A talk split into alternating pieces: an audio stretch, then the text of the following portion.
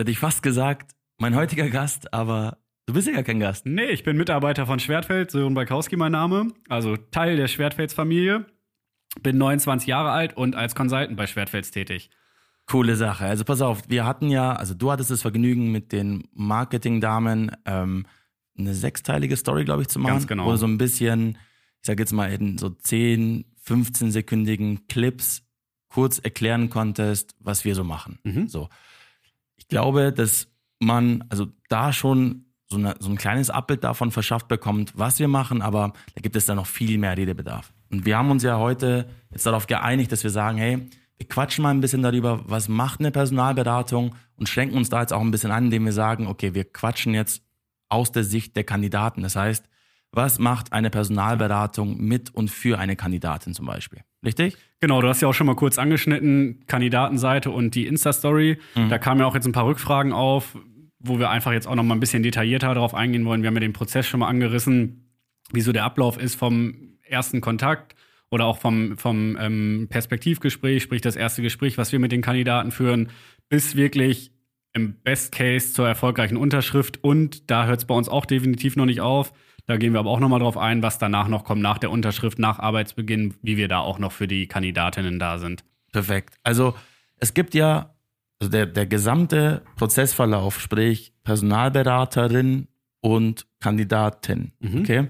Da gibt es ja so essentielle Elemente und ich glaube, das Fundament des gesamten Prozesses ist eben dieses Kandidatengespräch oder der Kontakt zum Kandidaten, dieses, dieser Status Quo-Bericht, also die Analyse des aktuellen Status Quo der jeweiligen Kandidatin. Ja. Richtig? Definitiv. Also es ist ja wirklich so, dass äh, kennen auch viele, die auf den, auf den gängigen Plattformen auch unterwegs sind, Xing, LinkedIn, die in einer Woche manchmal zehn Anfragen von irgendwelchen Personaldienstleistern kriegen, die schon suggerieren, dass sie die perfekte Stelle für diejenige haben. Das ist lustig. Ja, ist geil. Also finde ich auch mal interessant, wie mir direkt die perfekte Stelle vorgeschlagen werden sollte. Wahnsinn. Wenn ich noch nie mit jemandem gesprochen habe, der überhaupt nicht weiß, kann ja auch sein, dass ich einfach nur in Teilzeit arbeite. Da fängt es ja schon an, ist ein kleiner Punkt. Ich will nur 25 Stunden arbeiten oder 30 Stunden und die Stelle ist definitiv auf Vollzeit. Ist das dann meine Traumstelle? Kann gar nicht Ja, sein. aber stell dir vor, du bist Consultant bei Schwertfels Consulting und du bekommst eine Stewardess äh, Ja, Jobanzeige genau. zugeschickt. Haben wir auch, haben wir auch gesehen. Ist echt so. Oder ich werde morgen Pilot bei der Lufthansa. Das ist Ja. alles, alles möglich. So, da fängt schon mal an. Das ist schon mal, das ist, ist ja schon der Erstkontakt, kann man sagen, dass der schon mal vernünftig gestaltet werden sollte. Und ich finde es wirklich schwierig, jemandem eine Stelle anzubieten, ohne denjenigen zu kennen. Absolut. Und Oder diejenige. Es gibt ja so eine Überschrift, die wir auch an unserer Wand haben. Also ein Wechsel muss einen Mehrwert stiften. Das heißt, die erste Frage, die wir uns ja bei dem ersten Gespräch, also nach dem erstmaligen Kontaktieren auf den üblichen Plattformen oder bei uns ist ja eher so, dass Leute uns kontaktieren, dass man erst einmal gemeinsam herausfindet, ob ein Wechsel Sinn macht und wenn ja, in welcher Form. Und das ist, da- dazu dient eben dieser Status Quo-Bericht eigentlich. Das heißt, wo steht die Kandidatin? Was macht die Kandidatin aktuell? Wo sind die Punkte, wo sie persönlich denken würde, das ist der ausschlaggebende Grund, weshalb sie jetzt eben wechseln möchte oder es zumindest in Anbetracht zieht?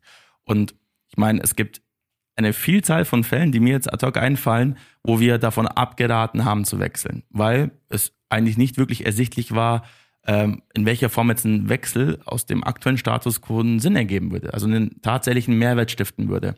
Und das ist, glaube ich, so der essentielle Punkt, eben herausfinden, was können wir jetzt besser machen, weil es, ein Wechsel muss besser sein. Und da fällt eben einem auf, dass es oft Situationen gibt, wo man irgendwie aus dem Bauch heraus entscheidet. Man hat eine blöde Woche gehabt, weil die Arbeitskollegin irgendwie eine schlechte Woche hatte. Man weiß nicht wieso. Das kann sein, dass es einen Todesfall gab zum Beispiel. Und die Person eckt dann einfach in der Woche an. Und wenn sich dann auch das eigene Privatleben noch ein bisschen nicht so toll gestaltet hat in der Woche, dann, dann, dann spielt sich das ja meistens sehr, sehr schnell zu. Und das ist dann so, das, das ruft dann eben dieses Bedürfnis hervor zu sagen, nee, also das mache ich jetzt nicht mehr mit. So. Ist ein berechtigtes Gefühl, aber kein berechtigter Grund zu sagen, ich wechsle jetzt, weil oftmals ist ja dann auch so, dass man sagt, okay, nach einer Woche hat sich irgendwie wieder geklärt. Und da ist es auch die Verantwortung von uns, wie ich finde, auch darauf, also darauf wirklich ähm, Wert zu legen und deutlich zu machen, dass das eben kein triftiger Grund ist. Und wenn man bei dem Erstgespräch feststellt, irgendwie, man quatscht eine Stunde miteinander und von diesen 60 Minuten sind 30 Minuten über den aktuellen Arbeitgeber wahnsinnig positiv. Arbeitskolleginnen toll, das ist toll, das ist toll, das ist toll. Eigentlich ist es ja gut, aber und dann kommt irgendetwas, also objektiv betrachtet Nichtiges und ähm, da müssen wir dann ganz klar sagen, nee, bitte nicht. Also man, man wird sich ins eigene Bein schießen. Definitiv. Ich habe da auch noch ein ganz gutes Beispiel. Hatte ich jetzt erst kürzlich auch bei einer Kandidatin, der ich dann auch zu 100 Prozent davon abgeraten habe. Ich glaube, ich habe im November, Dezember, Ende letzten Jahres mit ihr gesprochen.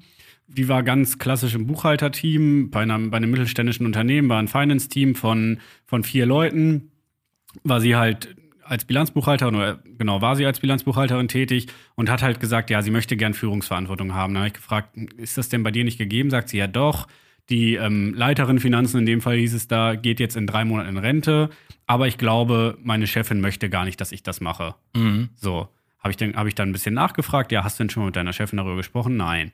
So, dann habe ich gesagt, ja, das wäre schon mal der erste Schritt. Vielleicht hast du auch noch nie irgendwie den Eindruck gemacht, dass du gern Führungsverantwortung hättest oder du hast noch nie mit deiner, mit deiner Chefin darüber gesprochen, dass das, dass das wirklich eine spannende Stelle für dich wäre und die vermutet es dann gar nicht, sondern denkt sich, okay, die, ich nenne jetzt mal einen fiktiven Namen, die, die Sarah, ähm, die Sarah möchte gar nicht wechseln in eine, in eine Führungsposition, deshalb gucke ich mich jetzt extern um. So, dann habe ich ihr gesagt, ich würde es wirklich einfach mal ansprechen, such das Gespräch mit deiner Chefin, bereite dich gut drauf vor, sag dir, warum du es machen möchtest, warum du dich auch da siehst, dass die Chefin das auch nachvollziehen kann, was so deine Punkte sind, wo du sagst, das ist das, was ich wirklich die nächsten fünf, zehn, wie viele Jahre auch immer, muss man auch nicht immer festlegen, finde ich, so einen Zeitraum.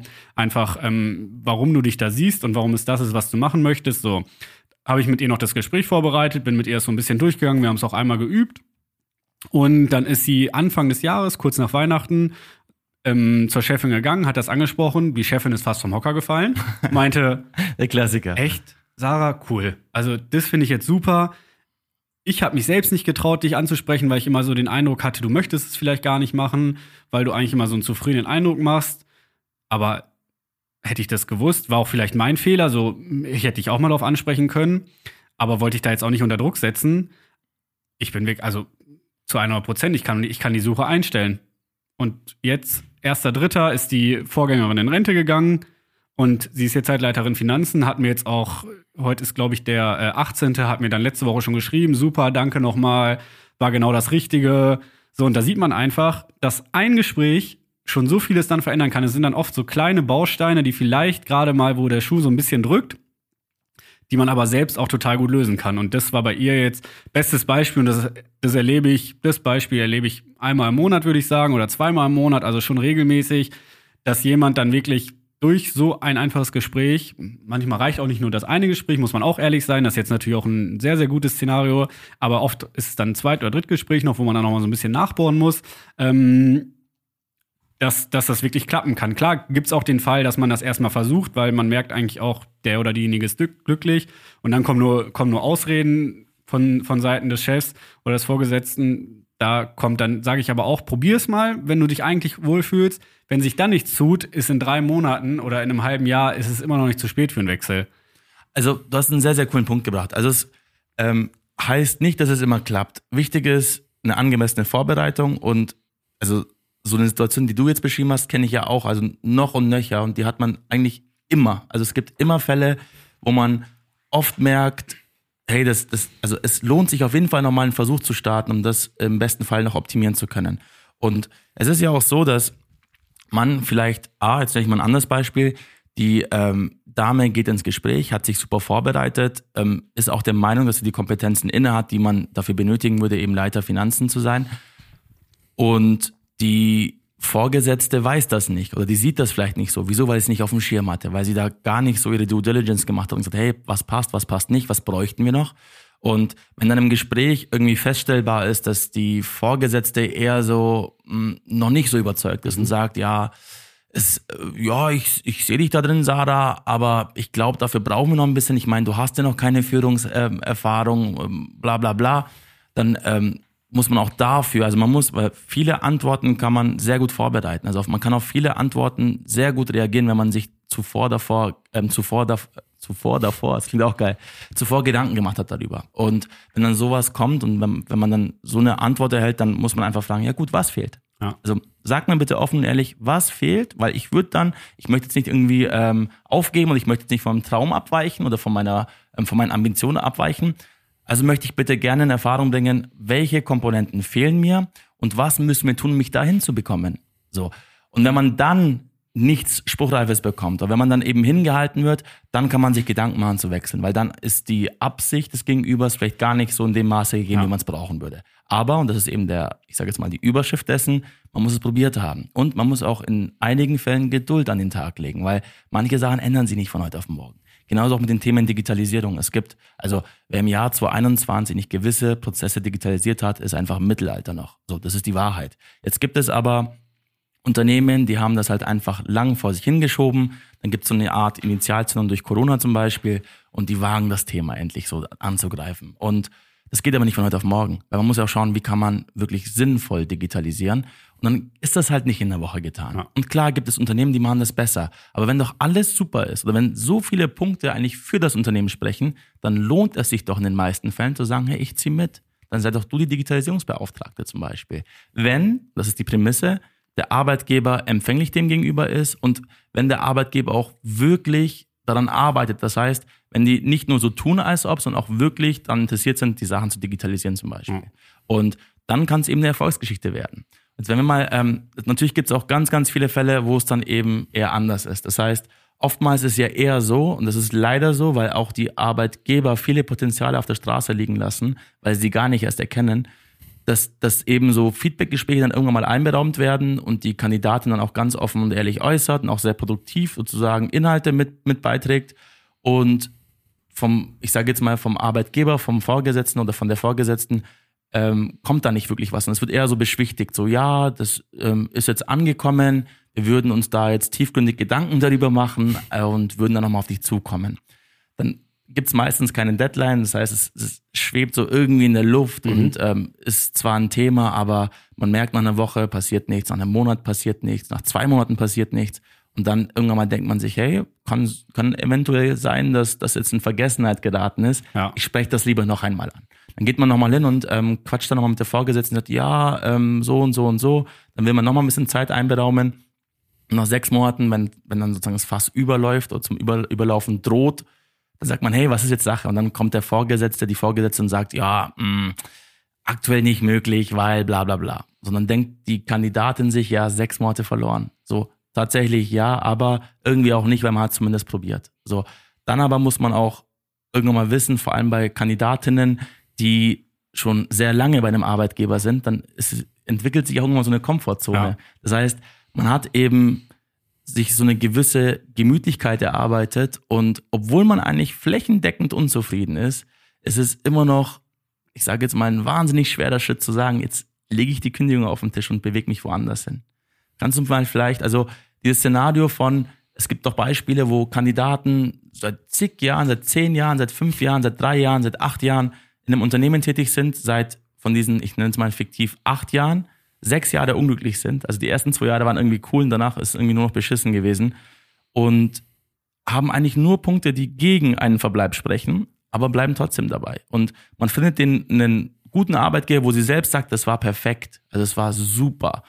Aber am Ende kommen dann so Sachen wie zum Beispiel, mh, hm, ich weiß nicht, jetzt hat man mir, also ich habe schon noch Hoffnung, dass ich das ändern könnte. Und die Person weiß ja, da gibt es eigentlich ja. keine Hoffnung. Es ist einfach nur die Angst vor dem Neuen. So berechtigterweise. Man hat einfach Schiss vor dem Neuen.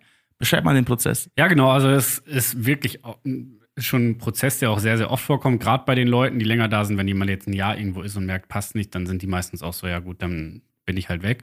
So, aber gerade so, wenn man acht Jahre irgendwo ist, was auch irgendwo menschlich ist, dann hängt man, ich meine, man kennt es aus einer, aus einer Beziehung oder so, wenn man acht Jahre mit jemandem zusammenlebt, hängt man auch irgendwo an dem, auch wenn man sich vielleicht nicht mehr so versteht. Das ist ja eigentlich einfach wirklich eine Gewohnheit. Also es ist wirklich so, das kennt man jeden Tag, das ist so, ich fahre jeden Tag dahin und es ist auch in Ordnung so. Und ähm, dann merken die halt gar nicht mehr, was eigentlich, also die nehmen das schon als selbstverständlich wahr, was eigentlich alles schief läuft. Man kitzelt das dann im Gespräch und wenn es alles super wäre, würden die auch gar nicht offen für ein Gespräch sein ja. oft. Ähm, man kitzelt es dann im Gespräch so ein bisschen raus, so man hört dann, hm, ja, keine Flexibilität. Fange erstmal auch mit so Kleinigkeiten an, aber irgendwann, je länger man auch rumbohrt in der Wunde, weil anders, was anderes hilft da nicht, ähm, kommt dann irgendwann auch so zur, zur Sprache, kommen dann wirklich diese richtigen Dinge auch zur Sprache, die einen stören, wenn es wirklich das Vorgesetztenverhalten ist, dass man da, dass der Vorgesetzte ein Choleriker ist zum Beispiel, mhm. so solche Sachen. Das sind ja Gründe, die einen abfacken. Ja, und ähm, das ist einfach, äh, so ein Punkt, dass sich da so viele Dinge einfach zusammenstauen, die dann irgendwann so ein Schlag, ja, Schlag ins Gesicht schon sind, dass man irgendwie das, das so aufbauscht, bis man wirklich an dem Punkt ist, jetzt geht's nicht weiter, jetzt höre ich mir mal was an. So, dann, dann sind die wirklich schon so weit, dass die mit uns sprechen, gehen dann, wie du schon gesagt hast, zu einem Unternehmen und sagen dann trotzdem nein. Dann man selbst kann es natürlich gar nicht verstehen. Ganz kurz. Also, das Szenario ist wie folgt ganz schlimmer Status quo, Choleriker-Chef, man hat sich halt daran gewöhnt irgendwie. Und dann gibt es so etappenweise immer so Situationen, wo man sagt, jetzt reicht's, jetzt ist ja. fast übergelaufen. Nee, jetzt, das mache ich jetzt nicht mehr mit. Berechtigterweise. Und dann, genau. sage ich mal, schreibt jemand dich an und sagt, hey Sören, ich habe jetzt echt keinen Bock mehr, ich halte das nicht mehr aus. Im Gespräch stellt sich heraus, welche Punkte beschissen sind und dann sagst du, krass, also du hast mir jetzt von zehn Punkten waren neun einfach schlecht. Und ich frage auch immer nach, oder du auch, äh, was ist denn gut? Also versuch das mal objektiv zu bewerten. Was ist gut an dem Arbeitgeber? Das dürfen wir nicht außer Acht lassen. Ja. Also vielleicht bist du gerade einfach nur sehr stark auf gewisse Punkte ja. fixiert und übersiehst gerade, was, was dir eigentlich an dem Arbeitgeber immer gefallen hat. Und dann fällt einem auf, es ist eigentlich alles beschissen. Ja. So. Und dann ähm, geht man alles durch, was man möchte und man, man passt ja auch das Wunsch- und Anforderungsprofil, das wir erstellen durch das Status Quo-Gespräch, ähm, weiß man auch genau, was man sucht. Also welche Punkte sind genau die, die diese Person zum Wechseln bewegen mhm. und wo finden wir die? So, dann hat man das gefunden und dann bewertet der Kandidat oder die Kandidatin selbst dieses Unternehmen und sagt, wow, also wirklich, das, das, ich nenne es irgendwelche Punkte, acht Punkte, boah, krass. Und dann fragen wir da wieder andersrum, was hat dir nicht gefallen? Sei bitte ehrlich, also welcher Punkt hat dich gestört vielleicht oder wo hast du ein komisches Bauchgefühl gehabt? Also ich muss ehrlich sagen, Erto, es war spitze, es war perfekt, so. Und dann ähm, ruft uns das Unternehmen an, sagt, hey, war echt spitzenmäßig, eine super tolle Dame, fachlich auf, auf voller Höhe, die sehen wir sogar in zwei Jahren da und da. Das Gespräch war sehr, sehr ertragreich. Ähm, wir würden die Dame gerne haben. So, jetzt hast du das Feedback von der Kandidatin, das Feedback vom Unternehmen und beide schwärmen voneinander. Eine typische Lobeshymne. Und dann gibt man eben dieses Feedback auch der, der Kandidatin weiter und du merkst, da ist irgendwas. So, die Gefühlslage hat sich abrupt verändert. Ja. Und dann ähm, sagt sie, ja, mh, hm, also ich weiß ja nicht, ähm, ich würde ähm, noch ein Gespräch mit meinem jetzigen Arbeitgeber suchen, weil die haben ja auch irgendwie jetzt mir angedeutet letzte Woche so und so und so und so. Was ist passiert? Ähm, wenn jemand wechselwillig ist, wenn jemand wirklich deutlich abgefuckt ist. Das, das merkt man, das sieht man. Also, wenn du morgen nicht mehr glücklich hier wärst, dann möchtest du sofort merken und du müsstest es mir nie gesagt ja. haben, weil deine Art und Weise, wie du sprichst, sich ändern würde, dein Verhalten mir und den anderen gegenüber sich verändern würde, das merke ich. So, jetzt kann ein Vorgesetzter agieren, weil er merkt, ich brauche diese Person. Vor allem in so Branchen, wo man weiß, dass die, dass das Angebot an Personal, am passenden Personal wahnsinnig gering ist, dann geht der ähm, Arbeitgeber hin, der Vorgesetzte, die Vorgesetzte und sagt, hey, ähm, können wir mal sprechen? Ich habe das Gefühl, dir geht's ja. nicht so gut und ähm, da ich immer, also ich bin stets darauf bedacht, dass, dass es dir hier gut geht, genau, das können wir tun. So, das ist natürlich gefundenes Fressen für die Kandidaten.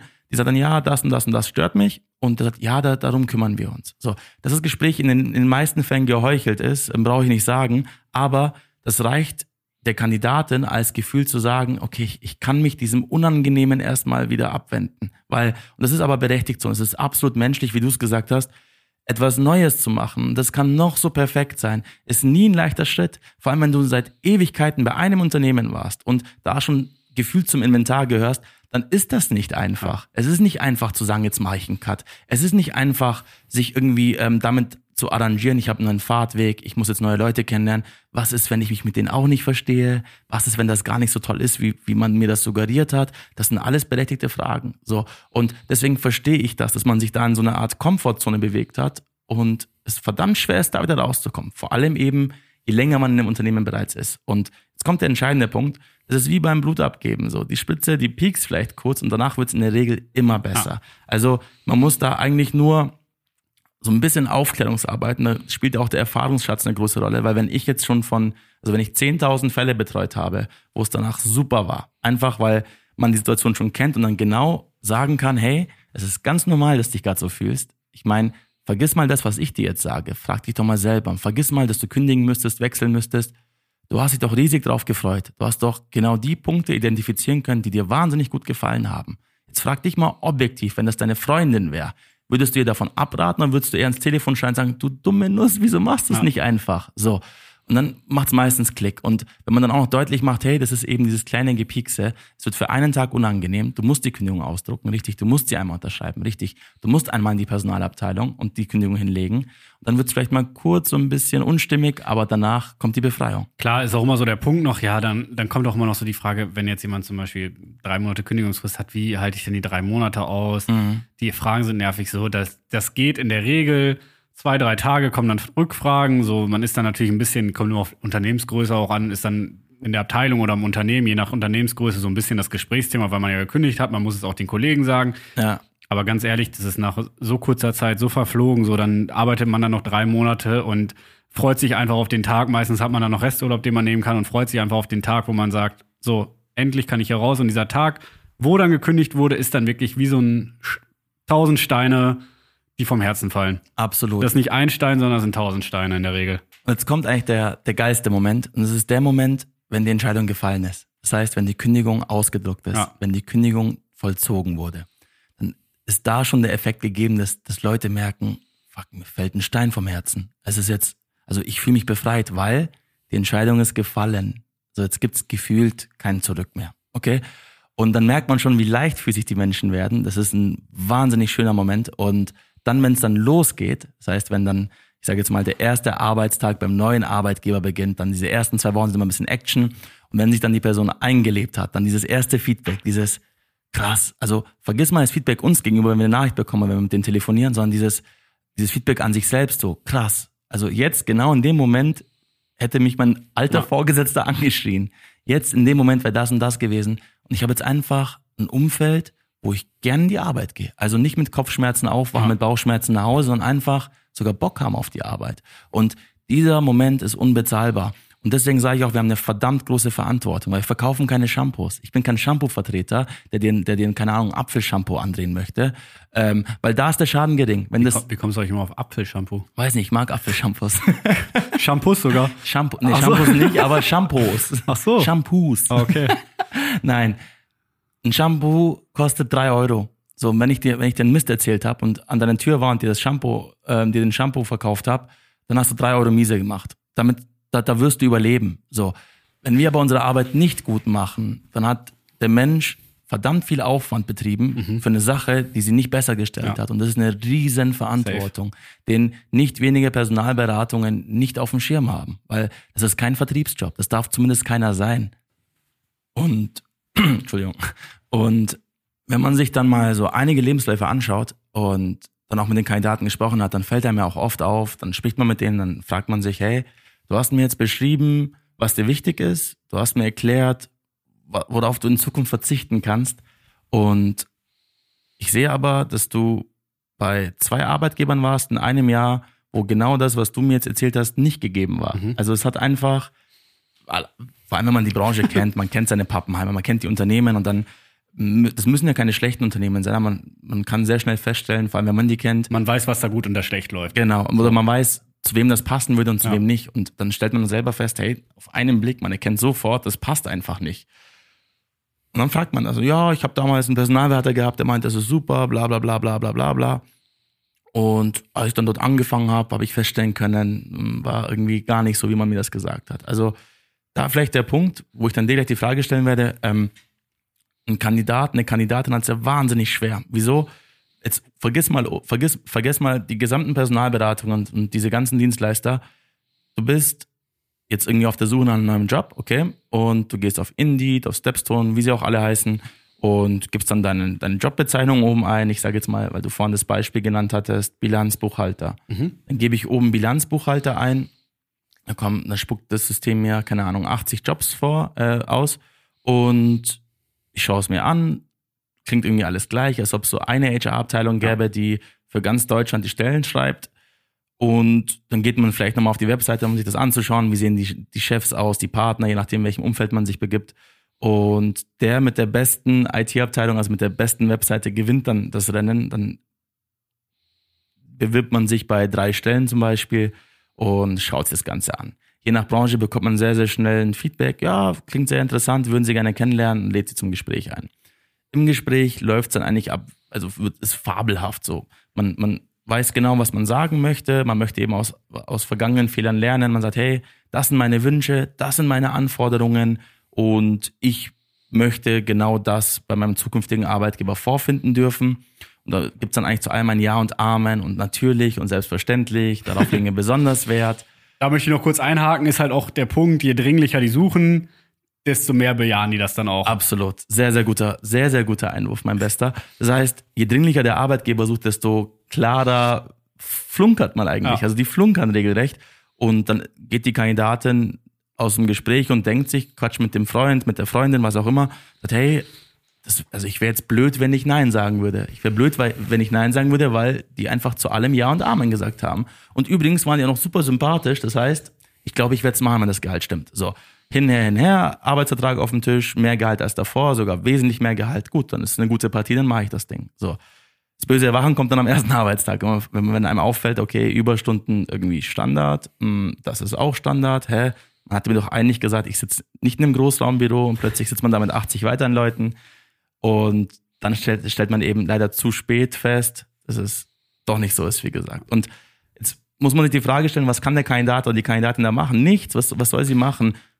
Du wolltest das sagen? Ja, genau. Also definitiv, der oder die Kandidatin kann gar nichts machen. Klar, von außen, wie du schon gesagt hast, da steht eine Stellenanzeige. Man geht da rein, da stehen flache Hierarchien, flexible Arbeitszeiten, Möglichkeit auf Homeoffice. Gut, Urlaubstage kann man jetzt nicht viel lügen, das ist im Vertrag so geregelt. Gut, das schrei die, die 30 haben, schreiben es halt rein. Die, die 25 haben, schreiben es natürlich nicht ein, weil 25 auch nicht mehr am Zahn der Zeit sind, wenn man ja. da noch mit 25 Urlaubstagen aufschlägt. Wir haben übrigens 32. Wir haben 32, ja. genau. ähm, ja, das ist ein Punkt. So, da steht halt wirklich alles drin und man denkt, das ist genau das, was ich will. So, aber flache Hierarchien, das kann, das, da fängt es ja schon an. Das kann so weit definiert sein, das können, auf welcher Ebene sind die flachen Hierarchien? Ist mhm. es mit deinem Vorgesetzten, deinem direkten Vorgesetzten oder ist es von der Geschäftsführung bis nach unten zum kleinsten, zum schwächsten Glied der Gruppe? Finde ich, klingt immer hart, aber mhm. Ich weiß, also von A bis Z. Genau, von A bis Z. So, wie sind da die Hierarchieebenen? Kann ja auch sein, dass es klar im Team stimmt's vielleicht mal. Kann auch das Team sein, wo es nicht ist. Da muss man dann auch wieder Glück haben. Dann flexible Arbeitszeiten. Ja, wie flexibel sind die? Haben die Kernarbeitszeiten von 9 bis 17 Uhr und man hat eine Stunde Flexibilität. So, mhm. das ist halt auch nicht flexibel. Klar, wenn die von 10 bis 15 Uhr sind die Kernarbeitszeiten, dann ist es flexibel. Dann kann man um 7 anfangen und um 16 Uhr gehen. Ja. Aber das sieht man halt nicht von außen. Das sind alles so kleine Punkte, die aber im großen gesamten Konstrukt dann wirklich das ausmachen, warum man ja auch gerne, abgesehen zwischenmenschlich und von der Aufgabe, was halt so Benefits sind, was einen auch catchen sollte. Ja. So, aber das ist alles so schwammig und mit null Aussage einfach da niedergeschrieben dann in den, in den Anzeigen, dass man überhaupt nicht weiß, was damit jetzt gemeint ist. Klingt zwar, wenn man jetzt sich nicht täglich damit beschäftigt, muss man ja auch noch dazu sagen, Leute, die sich bewerben und vielleicht seit fünf Jahren in einem Job sind, beschäftigen sich auch nicht damit. Denen fällt das vielleicht noch gar nicht so auf. Denen fällt es dann wirklich erst auf, wenn man da, wenn man da anfängt. Aber das ist halt wirklich alles schwammig formuliert und im Bewerbungsgespräch werden die einem auch sagen, ja klar, du kriegst hier das, das und das und wir haben eine super, leben eine super, haben eine super Führungskultur. Dann kommen wahrscheinlich noch irgendwelche in Konzernen, irgendwelche Führungsleitsätze so, wo dann irgendwelche zehn, in zehn Punkten irgendwelche Führungsstile beschrieben werden, wie es hier gelebt wird, dann liest er das, oh, das klingt ja super, ja, respektvolles Miteinander, ähm, tolles Vorgesetztenverhalten, Kommunikation auf Augenhöhe, so die klassischen Dinge, so der, inflationär genutzten genau. Worte. Man lässt sich dann auch leicht blenden, was auch was auch menschlich ist, weil man weil man da sich einfach auch nicht tagtäglich mit beschäftigt. Also wir beschäftigen uns ja jeden Tag damit und merken auch, wie es dann wie es dann wirklich in den Unternehmen aussieht, aber das ist einfach als als Laie von außen nicht zu sehen. Und da helfen auch keine Kununu-Bewertungen oder sonst was, weil wer kennt's nicht, im Internet kotzen sich andauernd immer nur die Leute aus, die sowieso vieles beschissen finden. Absolut. So, und die, die es gut finden, machen es halt selten. Oder halt Unternehmen haben halt schlechte Bewertungen, dass sie sich mal selbst ein paar gute auch geben, gibt's auch. Leider Gottes, aber ja. es ist halt null valide und man kann überhaupt nicht drauf bauen, ob diese ganzen Internetbewertungen jetzt wahr sind, ob die gut sind, ob die richtig sind oder nicht. So, das sind halt alles so, die kann man, das kann man als normaler Bewerber im Prozess einfach nicht sehen, außer man hat vielleicht das Glück, man kennt schon Leute, die in dem Unternehmen arbeiten, aus dem Bekannten- oder Freundeskreis, so, dann kann man auch die Informationen bauen, dann ist es auch glaubhaft, dann kann ich auch verstehen, warum man sagt, ich bewerbe mich da jetzt selbst, weil Drei oder gar nicht, weil es. Oder gar nicht, genau. Entweder oder, also ja. weil drei Freunde oder Bekannte haben gesagt, so, das ist da halt total bescheiden oder es ist halt super und es ist wirklich so, wie es auch dargestellt wird, dann bin ich voll dabei und sag, bewirb dich da selbst, fang da an und viel Spaß, alles gut. Aber normal, wenn du jetzt bei einem Unternehmen anfängst, kannst du es von außen nicht genau wissen, wenn du jetzt nicht diese äh, internen Einblicke direkt hast Ja. über Bekannte, wie es wirklich abläuft. Und jetzt hast du noch einen coolen Punkt genannt, der extrem wichtig ist eigentlich. Es ist ja auch, also wenn jetzt du etwas bewertest, kann das ganz anders, also Genau. das ist aus einem ganz anderen Blickwinkel, wie wenn ich es bewerten würde. Jetzt nicht, weil ich Chef und du äh, Consultant, sondern einfach nur ähm, zwischenmenschlich. Also du achtest vielleicht auf andere Sachen wie ich. So, du kannst etwas wahnsinnig schlecht finden, ich finde es vielleicht gut oder andersrum. Genauso auch mit diesen ähm, Referenzen durch Bekannte. Das heißt, es kann eine Freundin, die ich persönlich wahnsinnig mag, einen Arbeitgeber für wahnsinnig gut befinden, aber die, die bemisst das anders. So, die findet das gut, weil das gegeben ist. Oder die, die, die, Ja. die macht gerne Überstunden, weil sie ein Arbeitstier ist und ähm, mag es auch, wenn es ein bisschen ruppiger zugeht, weil sie findet, dann ist es, dann menschelt das Ganze und Person B ist ein bisschen zart beseiteter und die findet das nicht so toll. Und beides ist richtig. So, für beide Ja. ist es die, also es ist das tatsächliche Abbild dessen, was einen dort erwarten würde. Deswegen muss man sich eigentlich immer ein eigenes Bild machen. Und den, das kann man sich aber immer nur dann machen, wenn alle ehrlich sind. Definitiv sehe ich trotzdem so, dass man so, so eine Hilfe schon in Betracht ziehen kann, weil man kann ja auch ganz klar fragen, wie ist denn das so von den Arbeitszeiten? Und wenn ihr eine ehrliche Antwort Absolut. geht, kann man dann trotzdem für sich noch bewerten, ob das passen könnte oder nicht. Oder wenn, wenn die halt sagt, ja, ich arbeite jeden Tag zwölf Stunden, das ist normal, aber ich bin damit fein und sie sagt halt, nee, ich möchte aber nur acht Stunden, also nur acht Stunden in Ja. Anführungsstrichen, weil das ist ja normal vertraglich. Ähm, ich, ich möchte acht Stunden am Tag arbeiten, so, dann ist das halt auch schon nicht das Richtige. Aber man hat schon mal eine ehrlichere Information, als wenn man jetzt irgendwo im Internet sich irgendwas durchliest. Das meinte ich. Absolut. Nee, da bin ich voll bei dir. Und genauso ist es auch mit, ich nenne mal ein Beispiel. Wenn jetzt der Arbeitgeber sich in einer prekären Situation befindet, okay, und eben weiß, dass wenn ich jetzt diese, also wenn es die HRlerin die Stelle nicht in kürzester Zeit besetzen sollte, dann werden weitere Leute abwandern. Das bewegt die Menschen leider Gottes oft dazu, ein bisschen zu flunkern. Jetzt bist du das Opfer des Ganzen, weil du gehst ins Gespräch und hast absolut ehrliche Absichten. Du sprichst alles an, was dir wichtig ist und was du auch in Zukunft vermeiden möchtest. Und dann hast du eben dieses, dieses typische, ja natürlich, selbstverständlich und dieses böse Erwachen und da hat ja keiner was davon. Und jetzt ist aber das Problem, dass man natürlich auch dieses Background-Wissen wahnsinnig sehr, also es ist wahnsinnig schwer, die Informationen zu erhalten, die dann wirklich als Grundlage dienen können, um eine ernsthafte Bewertung, also um es reflektieren zu können, dann sagen, hey, das passt zu mir oder nicht. Und das ist auch der Punkt, wo ich sage, eine Zusammenarbeit mit einem Personalberater muss einen klaren Mehrwert schaffen. Also es muss einen Mehrwert schaffen und das ist in meinen Augen der, der größte Punkt, weil Stellen ausfindig machen, da, da braucht man mich nicht dazu. Man Ja. braucht mich jetzt nicht dazu, äh, dass ich irgendwo einen Lebenslauf reinschicke und sage, hier, hallo, da ist eine Kandidatin, das kann sie auch selber. So, das ist viel, viel wichtiger, diese Background-Informationen zu haben. Und das jetzt nicht so hier auf James Bond, so, hm, ich weiß übrigens, sondern eher, dass man ein authentisches Abbild davon verschaffen kann, eben, was da, was da vorgeht, passt das. Und dass wir diese Vorabselektion machen. Auch wieder so eine Worthülse, die wahrscheinlich jeder nutzt, so, was heißt denn eben. Wir gehen ähm, ganz gezielt bei der Auswahl der Unternehmen. ja, vor. genau. Ja. Den Schmarrn. Also, es ist ja per Definition richtig, was da geschrieben oder gesagt wird, aber was, was bedeutet das? Das heißt, wenn man sich eben diesen Status Quo-Bericht ausführlichst macht, wenn man sich wirklich mit der Person beschäftigt, ehrlich auf beiden Seiten und dasselbe Spiel auch beim Arbeitgeber macht, dann gewinnt jeder, weil der Arbeitgeber hat doch auch kein Interesse daran, irgendwie, ähm, keine Ahnung, nach zwei Monaten Einarbeitung, Onboarding, diese ganzen Geschichten, wieder jemanden irgendwie kündigen zu müssen oder, oder das Risiko einzugehen, dass die Person kündigt. Man darf ja auch nicht vergessen, dass eine Kandidatin, je schlimmer ihr Status quo ist, desto empfänglicher ist sie auch im Ja. Bewerbungsgespräch, weil die wird eigentlich alles nehmen. Hauptsache, der, der jetzige Zustand verändert sich irgendwie. So, das kann man ja auch ausnutzen. Und das ist eben die ganz große Gefahr, dass man, nenne ich jetzt mal ein anderes Beispiel, es gibt ja Szenen, da äußern von uns betreute Kandidatinnen, dass sie, also die wollen den Tatort sozusagen fluchtartig verlassen. Das ist der absolute Super-GAU. Ich halte das hier keine Stunde mehr aus, Erto.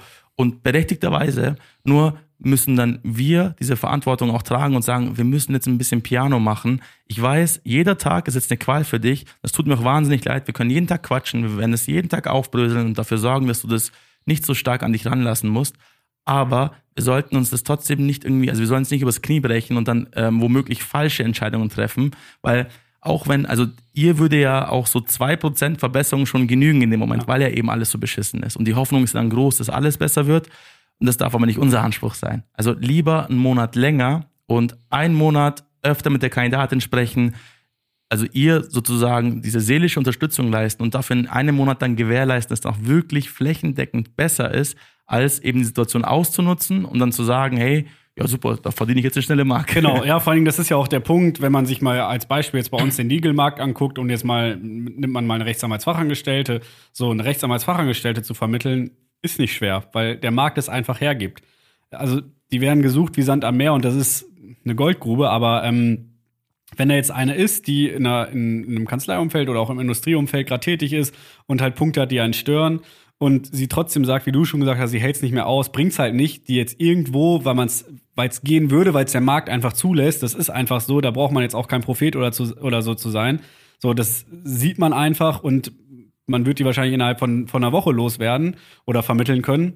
Ähm, dass, äh, dass man da wirklich dann auch die Ruhe behält und sagt so, wenn du jetzt wechselst, sollst du in, finde ich auch mal blöd, einen Zeitraum zu nennen, aber sollst du in drei Jahren zu mir zukommen und äh, auf mich zukommen und sagen, Sören, danke, das war der richtige Schritt. Du hast mir wirklich, das hat mich wirklich jetzt viel, viel zufriedener gemacht und ich bin dadurch viel, viel glücklicher, sowohl beruflich, aber es ist. Äh, es schwappt auch ins Privathema. Genau, es schwappt auch ins Privathema über. Das ist ja auch immer noch so ein Punkt, den man auch, finde ich, nicht unter den Tisch fallen lassen darf, wenn man da, wenn wir jetzt einmal kurz einlenken, ähm, weil auch die Unzufriedenheit darf man auch nicht unterschätzen. Also wenn man beruflich auf Dauer einfach unzufrieden ist, das schwappt aus Private über. Man, man hat den Sonntag, der Sonntag ist quasi schon klar, so Freitag freut man sich Wochenende. So, dann ist Samstag, geht auch schnell denkt man noch so, ja, okay, jetzt kann ich ein bisschen in die Stadt oder ich treffe mich mit Freunden oder so. Dann ist schon wieder Sonntag und man kriegt schon wieder Bauchschmerzen, weil man denkt, hm, morgen muss ich wieder dahin. So, das merkt man ja auch zu Hause. Wenn man da immer drüber nachdenkt, ist man automatisch nicht so glücklich, so fröhlich. 100%, ja. Und das sind halt einfach so Faktoren. Am Anfang schluckt man das noch runter, aber irgendwann, wenn man eine Beziehung hat oder Kinder oder was auch immer, je nachdem, in welchen Verhältnissen man da lebt, ähm, überträgt man das automatisch auf die Angehörigen, die dann, die dann da sind. Und das ist dann halt auch für den, hängt der Haussegen auch mal schief. absolut. Eigentlich gar kein lustiges Thema, nee, aber, aber, lustig formuliert, ja. absolut. Das ist auch der Punkt. Und das ist das, was ich nicht oft genug sagen kann, diese Verantwortung, die damit einhergeht. Also man darf sich das Spiel als Personalberater nicht zu leicht machen. Man darf das nicht auf die leichte Schulter nehmen, um es mal jetzt präzise zu formulieren. Es ist ein, also es ist ein teilweise alles entscheidender Faktor, der eine, also für einen anderen Menschen eine so große Rolle spielt, acht Stunden des Tages einnimmt, da darf man nicht einfach so leichtfertig ähm, damit umgehen und den Markt ausnutzen, weil das ist, das hast du super geklärt, ähm, lassen gewisse Branchen einfach zu, sei es bei Refas, bei Steuerfachangestellten, also allgemein Legal, Tax, Audit, diese Bereiche, ähm, auch im IT-Bereich dasselbe Spiel. Da lässt der Markt das zu, dass man das tun könnte. Jetzt kommt das Lustige, weil ich habe mich gefragt, also abgesehen von den Moral, also es ist ja moralisch, ethisch komplett verwerflich, sowas zu tun, also nur aus eben daraus einen Vertriebsjob zu machen, weil man eben damit Schicksalen spielt unter Umständen. Aber wieso macht man das dann? Weil man geht ja davon aus, dass jeder so einen gesunden Moralkodex hat und sagt, nee, also ich werde das niemanden da ins, ins, äh, ins offene Feuer laufen lassen, aber es wird ja trotzdem tagtäglich getan. Ja. So, und wieso ist das so? Ähm, man möchte ja Umsatz generieren und bla bla bla, alles schön und gut ähm, wir sind ja in unserem Bereich noch auf Platz eins bundesweit, also von Kunden und Kandidaten bewertet und wir machen das ja nicht so. Und das ist der einzige Unterschied und auch der Grund, wieso wir auch Empfehlungen bekommen und eigentlich fast gar kein Active Sourcing mehr betreiben, weil Leute, die dann feststellen, dass das bei uns anders läuft oder dass man bei uns ans Ziel gelangen kann oder die Qualität unserer Arbeit wertschätzen, ja, wenn die Kollegin wechseln möchte, an wen werden sie sich wohl wenden? Wieder an uns. Und das ist halt ein bisschen langwieriger, weil das bedarf einer gewissen Aufbauarbeit. Die Leute müssen ja erstmal wissen, dass, dass das bei uns zum Beispiel so und so ist und bei den anderen so und so. Und dann muss man sich dann ähm, selbst so ein bisschen, das muss man abwiegen, sagen, okay, das entspricht eher mein, nach meinem Gusto, ich möchte eher ja. diesen Weg nehmen oder wählen.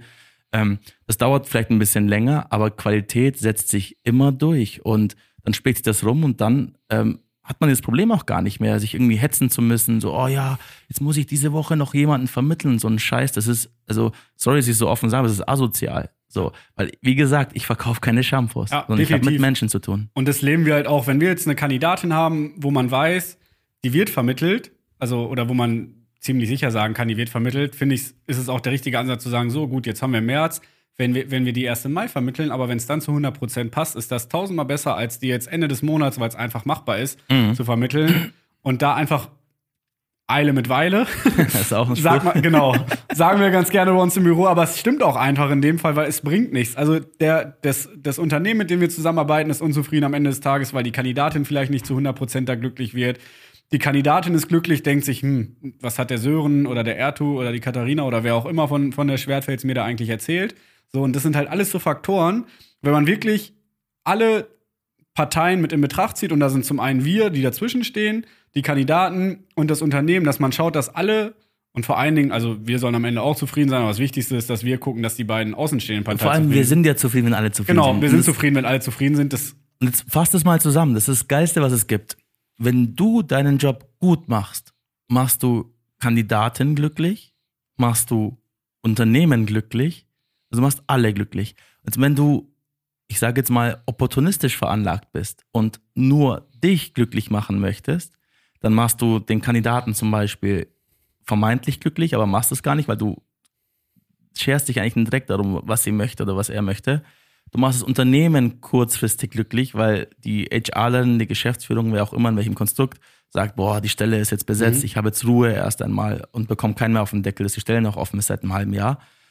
Aber die Wahrheit kommt ans Licht. Also spätestens dann, wenn die Person 100%. anfängt, kommt das Ding raus und dann ähm, stellt man sich die Frage, hey, hast du mir nicht gesagt das? Ja. War das nicht so, dass das so und so ist? Äh, so, und dann spiegel das mal oder, oder, oder spiel das Spiel mal fünf Jahre und dann ist das irgendwann bekannt. Genau, und das Ding ist auch, wenn halt dann im ersten Moment auch vielleicht die eine Partei nur glücklich ist, mhm. ähm, wenn dann am ersten Moment die eine Partei auch nur glücklich ist, muss man einfach sagen, wenn die andere Partei nicht mit hundertprozentiger Überzeugung da reingeht, ist spätestens nach zwei Monaten die andere Partei auch nicht mehr zufrieden, weil es einfach dann nicht so harmonisch ist wie gedacht und wie geplant. So, und da muss man dann auch wirklich dem Unternehmen ehrlich sagen, hm, auch wenn das Unternehmen euphorisch ist, muss man vielleicht auch mal sagen, nee, die Kandidatin ist einfach nicht so euphorisch und andersrum genauso. Also, dass man da wirklich. Weil es hat ja niemand was genau, davon. weil man einfach mit, mit offenen Karten das spielen muss und wenn, auch wenn die Kandidatin zu 100% überzeugt ist, aber das Unternehmen sagt dann, hm, ja, weiß ich auch nicht, dass man einfach wirklich sagt, dem, dem sowohl der Kandidatin gegenüber als auch dem Unternehmen einfach mit ehrlichen und offenen Karten da spielen und sagen, nee, die andere Partei, das passt jetzt einfach nicht so und wir suchen weiter für beide. Ja. So, und dann wird auch die richtige Person kommen und es hat sich auch in der Vergangenheit immer bewahrheitet, dass das so Absolut. passiert ist und dass wir damit auch wirklich erfolgreich sind. Ja, es gibt auch einen wichtigen Punkt und das ist, glaube ich, auch fast der alles entscheidende Faktor in Bezug auf Selektion, welches Unternehmen passt zu wem, äh, sich nie irgendwo exklusiv einkaufen lassen. Das mhm. heißt, das ist ja bei uns Unternehmensphilosophie, wir verpflichten uns keinem Arbeitgeber gegenüber, dass wir sagen, wir liefern euch das, das, ja. das, das, das zu dem Zeitpunkt X, weil das und das. Weil dann dann gäbe es einen Interessenkonflikt. Dann müsste ich ja meiner Kandidatin sagen, das ist ein super tolles Unternehmen, weil das ja für mich umsatzrelevant wäre. Wenn jetzt aber man den Luxus hat, zu sagen, ich arbeite einfach mit jedem, der es verdient hat, dann ist das Problem einfach gelöst. Dann gibt es das Problem nicht. So. Und in den Branchen, in denen wir jetzt rumwildern, sage ich jetzt mal, dann ist es, da war es ja noch nie das Problem, alle Unternehmen zu kennen. Und das nicht, weil ich so toll bin, sondern einfach, weil der Bedarf besteht. So. Das verschafft uns die luxuriöse Situation zu sagen, gut, aber jetzt was bietet ihr den Kandidaten bitte? Und es gibt ja, und dadurch ist ja auch Schwertfest Plus damals entstanden, gibt viele Punkte, wo man sagen kann, objektiv betrachtet ist das Unternehmen eigentlich saugeil. Also da würde ich mir sehr gut vorstellen können, auch selbst arbeiten zu können. Und jetzt kommt das große Aber. Es fehlt das, das, das und das. So, wenn man das noch hinbekommen würde, dann wäre das einfach ein ja. tolles Ding. So. Und dadurch ist das Schweizers Plus entstanden, wo wir dann den Unternehmen sagen, hey, schaut mal her, wir müssen in, der Struktur das optimieren, die Benefitstruktur nochmal anschauen, weil es kann auch nicht, zum Beispiel eine, eine Anwaltskanzlei kann nicht jede erdenkliche Benefitstruktur ein, einarbeiten, weil es einfach von, also von der Sache an sich her nicht kompatibel genug ist. So. Aber es gibt in jedem Konstrukt eine Möglichkeit, das so aufzubessern, dass man das Unternehmen attraktiver macht für die Kandidatinnen. So. Und das ist eben das Spannende. Nicht jedes Unternehmen, das jetzt vielleicht so zum heutigen, also zum heutigen Tag vielleicht nicht attraktiv ist, dass es nicht das Potenzial dazu hat. Aber wenn ich weiß, es ist noch nicht das, was es eigentlich sein soll, dann werde ich da niemanden vorstellen. Genauso auch mit den Informationen, das sage ich auch den, den Kanzleienunternehmen genauso wenn ich äh, weiß, dass der Partner zum sechsten Mal in einem Jahr sucht und mir die HRlerin sogar davor schon sagt, hey, ist jetzt kein leichter, dann frage ich ja, was ist denn nicht leicht an ihm? So, ist er mürrisch, ist er ähm, morgens muss er erstmal einen Kaffee trinken, um wieder gut gelaunt zu sein oder was ist sein Problem? Ja, ist schwer jetzt am Telefon zu sagen oder bei einem Termin, mh, hm, ähm, das müsste ich mal mit ihm unter vier Augen besprechen und da merkt man, da stimmt was nicht. So, Jetzt werde ich einen Teufel tun dort jemanden vorstellen, weil da, da lasse ich jemanden voll ins offene, ins offene Feuer laufen. Das, das ist, verstehst du? Also deswegen ist es eben so wichtig zu wissen, was einen potenziell erwarten kann. Du genau. wolltest das sagen? Ja, ich wollte noch da kurz auch was sagen und es ist auch nicht immer die Frage, welches Unternehmen finde ich attraktiv, sondern welches Unter Unternehmen passt in dem Moment am besten zu der oder dem Kandidaten. Weil das sind ja auch, da muss man ja auch gucken. Absolut. Haben wir am Anfang ja schon mal kurz angerissen, dass es einfach so ist, manche legen zum Beispiel darauf Wert und die anderen legen darauf Wert. So. Dresscode, schau mal. Ja, genau. Ich kenne Kandidatinnen, die ähm, möchten schick in die Arbeit geben, die möchten aber auch, dass das Umfeld so ist. Ja. So, ist es falsch? Nein. Das ist nee, doch die persönliche Präferenz genau. einfach. Dann kenne ich Leute und ähm, kann ich sogar mich selbst dazu zählen. Ich, also ich glaube ich, immer okay gekleidet, aber jetzt, ich muss jetzt nicht jeden Tag einen Anzug aber, tragen. Okay.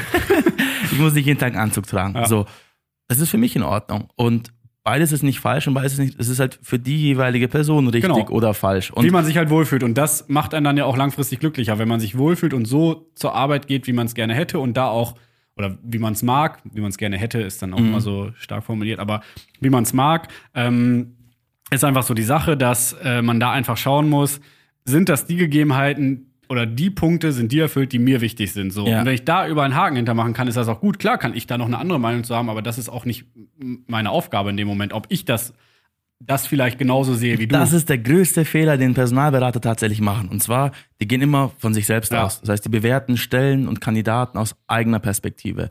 Und das ist der größte Fehler, weil ja. es geht ja nicht um dich, geht nicht um mich, geht um die jeweilige Person X. Entschuldigung. Klar. So. Ja, und wenn jemand zum Beispiel sagt, ich brauche 35 Tage Urlaub, also aus, wenn ich jetzt sagen würde, ich brauche aber die 35 Tage Urlaub, aber ein Kandidat sagt zu mir, gut, ich arbeite, ich liebe arbeiten, ich brauche halt nur 20 ja. so, und das Unternehmen bietet 20 und der Rest ist top.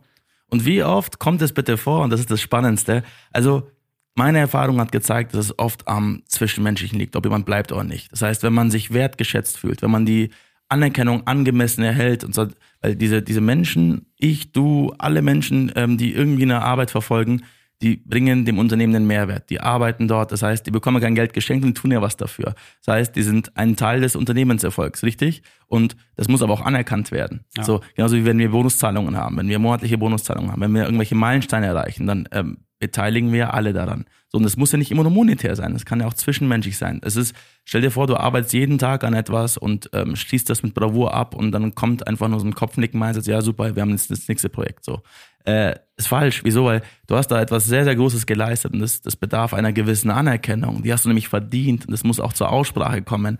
Das heißt, wenn das alles gegeben ist, also wenn man sich wie wir so oft immer am Freitag sagen, krass, es ist schon Freitag. Ja. Und wie wir, ähm, wie ich dich nach Hause schicken muss, weil du irgendwie, weil ich sag, hey, jetzt reicht's langsam, es geht nicht mehr. Das ist, weil man das gar nicht so als Arbeit empfindet, sondern es ist einfach, also ich bin gerne in der Arbeit, ich ähm, würde die Arbeit sogar misst nach zwei Wochen Urlaub, denke ich mir, boah, es wäre wieder cool, mal wieder einen Kaffee mit der Katharina zu trinken, mit der Karina zu trinken, wer auch immer.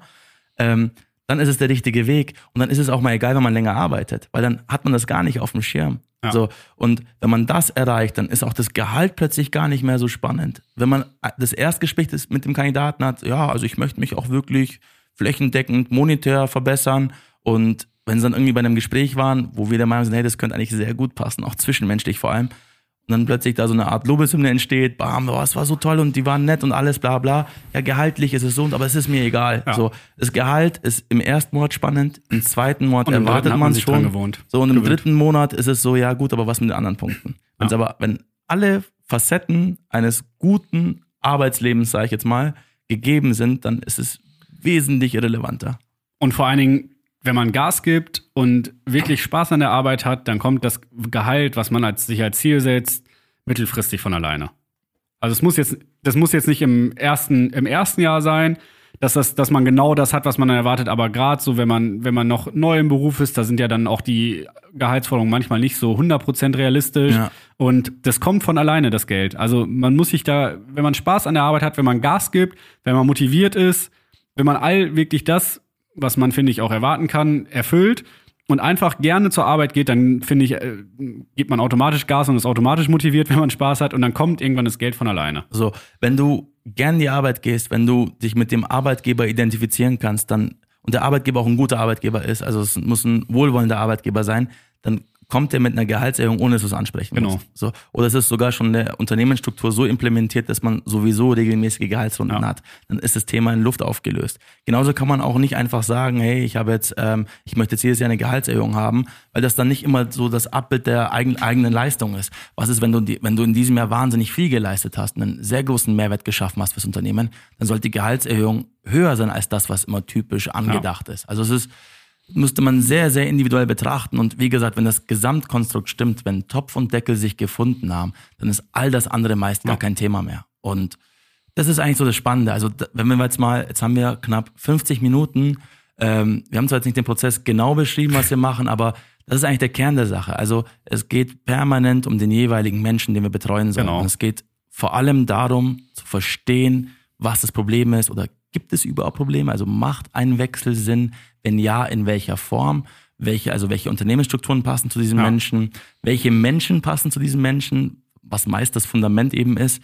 Und dann go for it. Genau. Und auch, also ich wollte es auch nochmal sagen, wir haben den Prozess jetzt nicht genau beschrieben, aber ich glaube, die meisten können sich jetzt schon vorstellen, wie das abläuft. Ich kann es ja nochmal kurz anreißen, wie so der weitere Prozess ist, aber das ist wirklich so der Kern des ganzen Prozesses, dass wir wirklich schauen, welchen Mehrwert für dich wir für dich schaffen und dann kommt der Rest, passiert wirklich von ganz alleine. Du hast keinen Stress damit. Wir unterstützen dich da komplett. Wir nehmen, übernehmen die ganze Terminkoordinierung, sprechen mit den Unternehmen, gucken, welche Unternehmen sinnvoll sind, welche wirklich, wie wir es auch gesagt haben, für dich gut sind und nicht, wo wir sagen, das ist für mich gut, sondern wo du wirklich einen Mehrwert hast, wo du wirklich in Zukunft einfach wieder mit vollem Elan, voller Vorfreude, vollem Spaß zur Arbeit gehst und dann wirst du merken, der Prozess dauert manchmal eine Woche so und dann ist das Ding auch abgeschlossen, auch Vertragsverhandlung, Vertragsunterschrift, brauchst dich wirklich um nichts kümmern, da unterstützen wir Genau, dich also komplett. so Sachen wie, also wir müssen jeden Tag, jetzt, falschen ist das falsche Wort, aber also wir haben jeden Tag mit irgendwelchen Gehaltsverhandlungen in Anführungsstrichen zu tun. Wobei ich das eigentlich gar nicht als Verhandeln, also dieses typische Verhandeln ähm, Ja. definieren würde, sondern es ist ja eher so, dass man eben absteckt, was möchte der Kandidat und ähm, dass dieser Kandidat sich eben monetär nicht unter Wert verkauft. Genauso auch mit ähm, Unterschrift getätigt, Arbeitsvertrag unterschrieben, wir sind nicht weg. Also mit wie vielen Kandidaten habe ich schon seit acht Ja. Jahren Kontakt, wo wo es dann um die nächste Gehaltsrunde geht, um strategische Anteile geht, wo man sagt, hey, jetzt bin ich echt im Unternehmen, ich bin happy, aber ich möchte den nächsten Schritt jetzt angreifen. Was muss ich tun? So. Ja. Dann sind ja oft Leute da, die wir vor acht Jahren vermittelt haben, mit denen wir keinen Umsatz mehr machen, aber wo wir auch Stunden investieren, gerne investieren, weil es ist, ich sage eigentlich auch so eine Art Karrierecoach, obwohl diese Wörter, also ich benutze die ungern, weil Das klingt, so, ja das klingt so nach einer, der sich bei, bei YouTube auf eine Bühne setzt und Mindset und sowas. in bunten Sneakern unter einen auf, auf cool macht mit hochgekrempelten Ärmeln. Genau, oder auf den Maldiven mit der Freundin, was auch immer. Ähm, deswegen distanziere ich mich meist von solchen Begriffen, aber darum geht's ja eigentlich. So. Ja. Es geht ja nicht eben nur um die Momentaufnahme, sondern wo soll es hingehen? Was ist so langfristig geplant? Genauso auch, dass sich eben mit der Zeit auch ähm, Einstellungen ändern können. So. Das, was du heute interessant findest, musst du in zwei Jahren nicht genauso sehen. Es kann plötzlich ein Kind dazukommen, es kann plötzlich ein Umzug mit dazukommen. Kann sein, dass ähm, dass, dass der, ähm, keine Ahnung, der Lebenspartner woanders lebt, man umziehen muss. Also es gibt ja so viele Faktoren, die damit einhergehen und da muss man auch flexibel genug sein als Personalberatung und ähm, das mitverfolgen können und auch dementsprechend auch hoffentlich für alles eine Lösung parat haben. Und vor allem eben, und das ist, glaube ich, das Wichtigste, dafür sorgen, dass man immer da zur Seite steht, wo es auch wirklich benötigt wird. Und wenn man das dann ehrlich macht, kommt eigentlich immer was Gutes zustande, oder? Definitiv, zu 100 Prozent. Und ich Super. glaube, damit können wir heute auch sagen, das war's für heute. Wir freuen uns. Ja, das quatscht so wie so eine ProSieben-Werbung. Da Alles schneiden wir cool. noch mal raus. Nee, müssen wir nicht. Ähm, alles cool, dann müssen wir uns noch überlegen, weil es gibt ja noch ein paar Themen, die können wir noch intensivieren. Das werden wir Genau. nicht in der Folge machen. Ähm, jetzt werden wir so Step by Step so gewisse Szenarien nochmal intensiver besprechen dann. Das heißt, so, was ist jetzt der Interviewprozess eigentlich? So, solche Geschichten können wir dann nochmal schön aufbröseln Ja. und dann nochmal spezifisch ansprechen mit weiteren Folgen. Ähm, noch alles Letz- das letzte vielleicht noch, es kostet den Kandidaten niemals Geld. Also Genau. ist alles kostenfrei. Die Unternehmen sind dankbar, wenn wir ähm, den Unternehmen eben passende Kandidatinnen finden, die ähm, langfristig oder glücklich werden bei denen und dafür sind sie auch gern bereit, Geld zu bezahlen. Und noch ein weiterer Punkt, ihr werdet auch direkt beim Unternehmen angestellt. Also es ist nicht so, dass ihr da irgendwie über Arbeitnehmerüberlassung, Leiharbeit, die ganzen Wörter, die ihr kennt, äh, machen wir nicht. Also ihr werdet wirklich direkt bei dem Unternehmen angestellt, mit dem wir dann zusammenarbeiten und wir euch auch vorstellt, das ist nichts, dass ihr irgendwie bei uns angestellt seid und dann da arbeitet, sondern direkt beim Unternehmen. Genau. Ein tolles Schlusswort, dann würde ich sagen, sind wir raus. So sieht's aus. Perfekt. Dann bis zum nächsten Mal. Bis zum nächsten Mal. Vielen Dank und eine gute Woche euch noch. Macht's gut.